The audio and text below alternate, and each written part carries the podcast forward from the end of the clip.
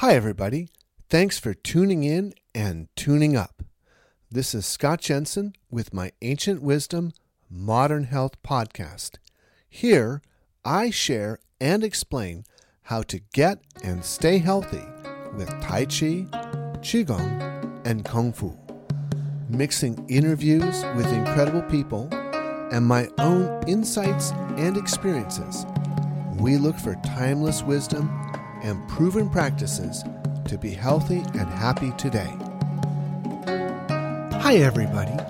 I'd like to talk more about the art of Baguazhang today and discuss the history of Baguazhang and the founding of the art. In our last two podcasts, I told the story of the beginning of Baguazhang and the founder of Baguazhang, Deng Hai Chuan, becoming famous in Beijing story that my teacher, Zhang Sen, told me. It's a great story. You've got to listen to it, but it's not truly, well, the accurate history of the founding of Baguazhang. It's more one of those stories which is meant to be inspirational and to give some guidance. And in particular, what it's trying to inspire you to do is to practice your circle walking exercise.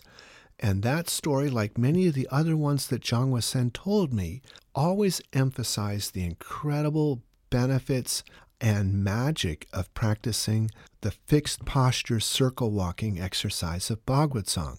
But before I get into the real history of Baguazhang, I'd first like to mention that as you're listening to this podcast today, on Wednesday, our new course, eight week course on Baguazhang, is beginning.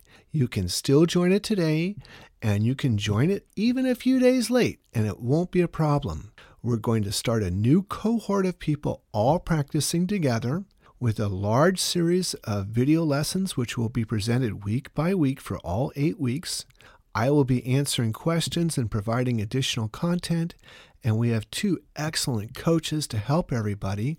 And when you join the course, we're also going to find a buddy for you to support and who will support you. And then we're all going to spend the next eight weeks practicing Baguazhang together and learning, exploring, and mastering the circle walking exercise, the warm up exercises, the yin yang acupoint slapping, and building our chi and health and our body method. So I hope you can join us for that. And you can join by going to our website, or you can call us on the phone, or you can email us. We'll be happy to help you however you contact us. Now, I would like to discuss the current knowledge or state of knowledge about the actual history and beginning of the art of Baguazhang. And the truth is, there is some controversy about the beginnings of the art. And there are two big camps. Now, one group thinks that the art of Baguazhang is a pre existing, very ancient Taoist martial art related to the I Ching that Deng Hai Chuan learned from mysterious Taoists in secrecy. The other group of people think that Deng Hai Chuan created the art of Baguazhang based on his own learning and it was his creation. My opinion is that Dong Haichuan was the creator and it was not a case of an ancient martial tradition dating back to prehistory that he inherited an intact art. There's been a lot of research done on this by a professor in China, a martial arts historian named Professor Kang Gewu. I'm not aware that his treatise on the origins of Baguazhang is available in English, but certainly the conclusions of his study are. Uh, he concludes that Deng Hai Chuan created Baguazhang. He did a lot of research on this and interviewed virtually every person alive who could potentially provide any insight beginning in the 1990s. And I think that's a pretty good conclusion.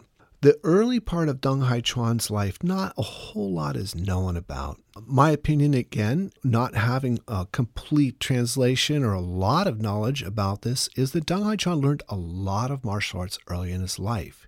And there's a big tradition that he learned a Taoist practice, a meditation practice, walking in a circle. This group of Taoists their idea was walking in the circle led you to the Tao. That if you wanted to find the Tao, you should walk in a circle. And finding the Tao is a little bit like connecting to the universal truth, being enlightened, becoming immortal, connecting to a divine, powerful energy. This isn't really the time to explain what the Tao is, or finding the Tao, or following the Tao, what all of these mean. This is a real central concept of Chinese thought in philosophy and medicine, but we'll get to that another time.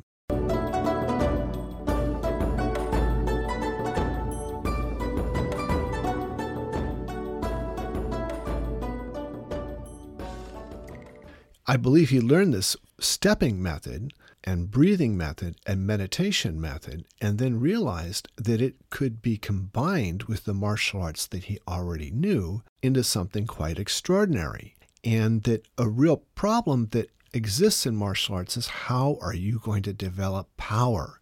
You need to have a lot of power for striking and throwing, and there's a lot of different ways that the human body can be used.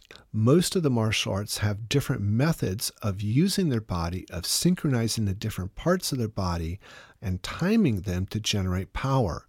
So, different styles generate power in different ways and have different specialities. This is something that all arts are concerned with.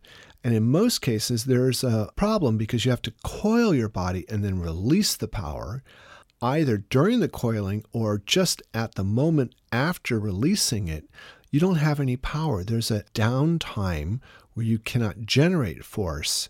And that moment is a moment of vulnerability. So, this insight that Deng Hai Chuan had about being able to use a continuous stepping method to develop a continuous movement of the center of the body and use that continuous movement to generate power is really an incredible insight.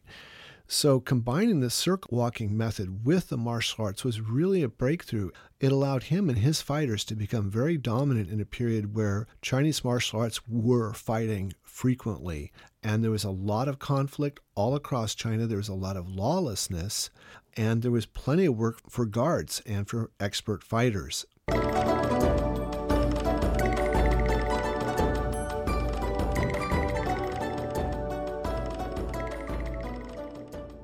The two big phases in Deng Hai Chuan's career were first, he was an imperial tax collector in Mongolia.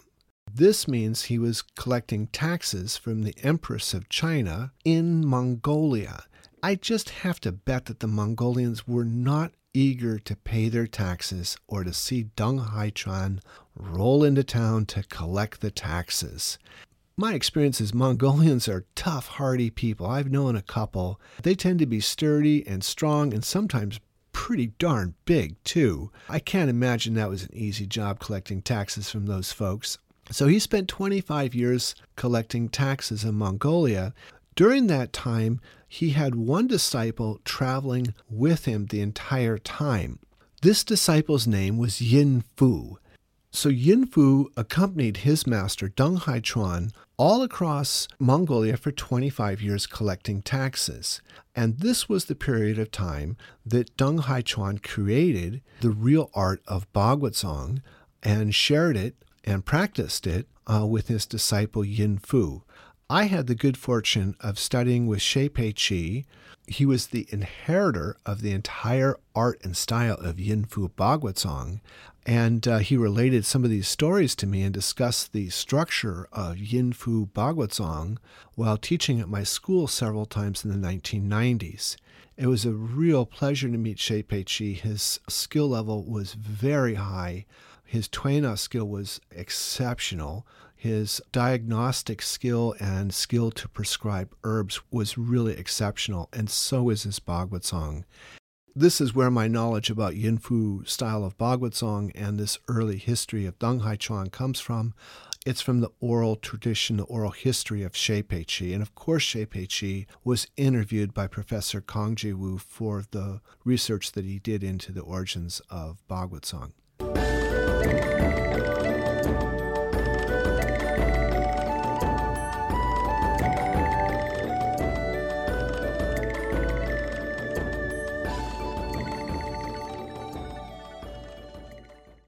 So they're traveling for 25 years in Mongolia. During this time, Deng Haichuan created a very complex style of martial arts based on the I Ching. Now, the I Ching is the book of changes, and this is one of the oldest books in China. It's called the Classic of Change. It was developed in the earliest period for use in fortune telling and divination and to help the emperors and rulers guide the country. It's a very ancient system of thought, and there's a diagram that they use called a hexagram. It has six lines. The lines can be solid or broken. A solid line is a yang line, so that's symbolizing yang energy. And the broken line, it's like two dashes with a space in it, is usually how it's written. That is the yin line. So there's six of these, and there's different combinations that are possible. So they really think about 64 different combinations of these, and they use these in the process of divination. We won't discuss it more than that right now. But the idea of the six lines corresponds to the joints in the body. The very top line of those lines could be your wrist, and then the second line could be your elbow, and then the third line would be your shoulder, and then the fourth line your hip, the fifth line your knee, and then the sixth line would be your ankles. So they're dividing the body into these different zones, okay? And then what he did was exploring how not moving one joint very much was like a yang thing. So if you didn't flex your elbow and you weren't using it that prominently, then that would be one of those unbroken yang lines. However, if you're moving and flexing a lot, then that would be a yin line. Uh, these six different lines, he had eight trigrams. And for each of these eight trigrams, he created basically an entire martial art within the style of Bagua the first one, there was a lion style. They were, they were all named after different animals. And so, for example, one would completely emphasize the use of the wrist. So, how you would slip around the opponent with your wrist and generate force with your wrist and strike with your wrist. So, there's a whole style focusing in on using the wrist and not emphasizing the other joints. And then there's a whole style, I think it was the lion style. I studied some of that with him, where it was all about flexing your elbow. So pivoting the arm at the elbow, striking and chopping with the arm, and generating force through a skillful use of the elbow all of these different parts of the body were then studied the shoulder, the hip, the knee, the ankle, combining that we're using a lot of knees and elbows in this one or knees and shoulders. So, very complex system. I mean, it, it was truly huge. As Shei Pei Qi was beginning to teach us and explaining all of this, I enjoyed it, but it also made my head reel a little bit, realizing the vastness of material that Deng Haichuan had created. I don't think that Shei Pei Qi, unfortunately, was able to pass on that entire art to any of his disciples. There's been some loss there. I knew that I wasn't going to personally be able to learn it, so I focused on learning the more compact Liang Zhenpu style.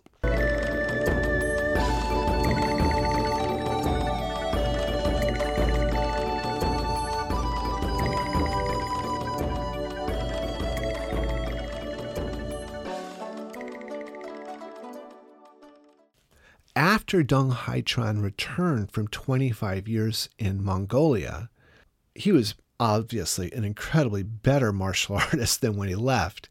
And he had involved an entirely new style of martial arts, probably practicing on the Mongolians plenty and on his disciple Yin Fu.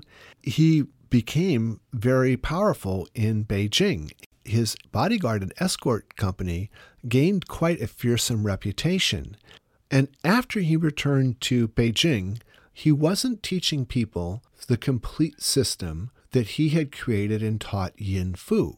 He was actually teaching them a much more abbreviated system that was suitable to the professionals that he needed to get in the field and working for him. He was looking for experts and he was giving them an edge. And what he was teaching them was the dragon style of the different styles that he had created for Yin Fu Baguazhang, he was teaching all of these other martial artists later essentially the dragon style. And the dragon style emphasized the free movement of the shoulder. You know, I think a good parallel to this is to look at the life of uh, Morihei Ueshiba, the founder of Aikido. During his youth, he learned a lot of different styles of Japanese martial arts, of swordsmanship, spear, empty hand, and did an enormous amount of physical labor and conditioning and developed a really powerful physique. Just trained as a real warrior would. And his first versions of Aikido that he taught had a larger number of techniques and were more complex, more perhaps aggressive or tactical, I would say. But if you look at his later career, what he's teaching became very refined, very streamlined. There's a lot fewer techniques, but each of them can be done a lot of different ways. And I think this just uh, shows the evolution of his style and his teaching over time. And I think that's uh, what we experience in Baguazhang to a certain degree, is that unless you're, you're learning the Yin Fu style of Baguazhang, you're learning the dragon part of Yin Fu's Song combined with whatever student he taught. So each of the students brought something else to the table. So his student Cheng Ting Hua was very famous for his grappling and throwing skills. So the Baguazhang that his students learned emphasized those skills and the entering techniques and circle walking. Other students who had other skills, such as Lohan or other Shaolin skills, their song was rather different than Cheng Ting Hua's. So now in the art of song, we see a number of different styles and branches. And this is one of the aspects of song. They say it's always changing, it's evolving. I'm not sure if it's really evolving to another higher level, but there are a number of different branches and they each have a particular insight. All of them contain the circle walking. And the first two or three palm changes are very similar between all of the styles of Baguazhang and present the real insight of Baguazhang.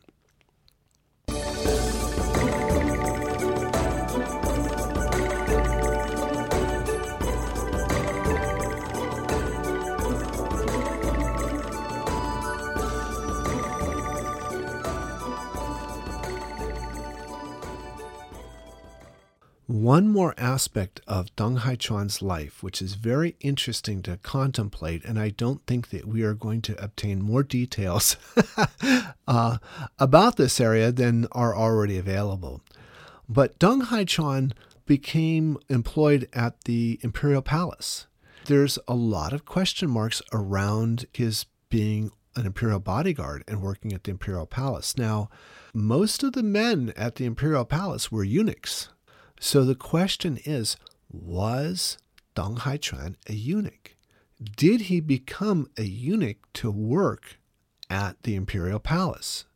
If he was already an expert martial artist and able to make a living as a tax collector and an expert or bodyguard, why would he become a eunuch in midlife to enter the imperial palace, considering it's, well, really unpleasant and horribly dangerous procedure? Why would someone risk doing that if that's what happened? There's only a few, maybe only really one sort of painting or illustration of Deng Haichuan, and he looks like a massive person. Now, eunuchs tended to put on a fair amount of weight and uh, become rather larger, so that could indicate that he was a eunuch, and it, it might not. So we can't really tell. We don't really know. Now, one line of thought regarding Deng Haichuan was that he went through that ordeal to become a eunuch because he was going to become a spy for the revolutionary forces trying to overthrow the last empress. And that as a bodyguard and being on the inside there, he would be able to communicate valuable information to rebel forces. Perhaps he was a rebel spy working in the imperial palace, spying on whatever he spied on.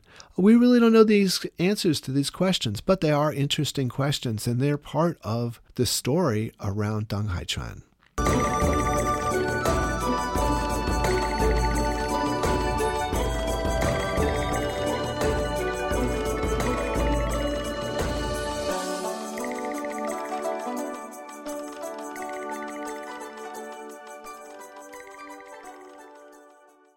So, thinking about the history of Dong Hai Chuan and the beginnings of the art of Baguazhang, I really don't think that there is a connection to martial arts practiced by the Taoists, which is very obvious here. I don't think Song was first practiced at Wudang Mountain or Huashan Mountain or any of the other holy mountains, and then Deng Haichuan learned it there. I think Deng Haichuan created Song, perhaps based on a, a Bagua Chuan, which is eight diagram fist, which is taught and practiced in the Beijing area and the community, some of the counties around Beijing. And this is where one of our saber forms that I've learned from Grandmaster Wong Jack Man and taught to many of my Northern Shaolin students comes from. So he may have had some connection to that martial art, but I don't think there's a Wudang Mountain connection or a Huashan or any other Taoist group connection for the actual earlier martial art. So there's not a whole lot of fantastic historical stories or documentation before Deng Haichuan. However, one thing which is really wonderful is that Deng Haichuan did leave poems and collection of oral sayings and some guidance. And he wrote these down, and those were passed on to Liang Zhenpu and Li Ziming. And uh, Li Ziming, with the help of Vince Black, published those in a book with Highview Publications in the 1990s. And I believe you can still get that Bagua Classics from our friends at Plum Publication in uh, Monterey, California. That is a great reference for all of the things that we're going to do, and that will be a reference for that you can use in the Bagua class that we'll be teaching. Because these poems and oral traditions were passed down through the Liang Zhenpu branch and taught by Li Ziming and preserved, and that the practice of this style still adheres to those classics and poems, this is one reason that we call the Liang Zhenpu style of Bagua Orthodox Bagua And I hope you'll be able to join me over the next eight weeks as we begin learning and practicing this style. There is still time for you to join. We're going to be very happy to have you join the next few days. So if you haven't joined yet, do it right now. Thanks. To find out more about the Monkey King and the Kung Fu of the Monkey, you can take our Kung Fu Animal Power Monkey course.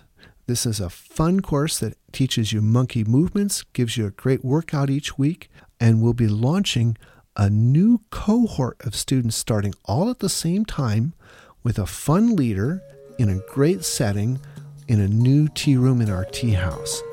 Looking forward to seeing you there. Thank you for listening. Please be careful and take appropriate actions and plan what you need to do. And until our next podcast, keep moving, stay well, and be happy. Thank you for joining me and listening in please remember to subscribe and share. If you have questions, please send them to ask ancientwisdommodernhealth.com.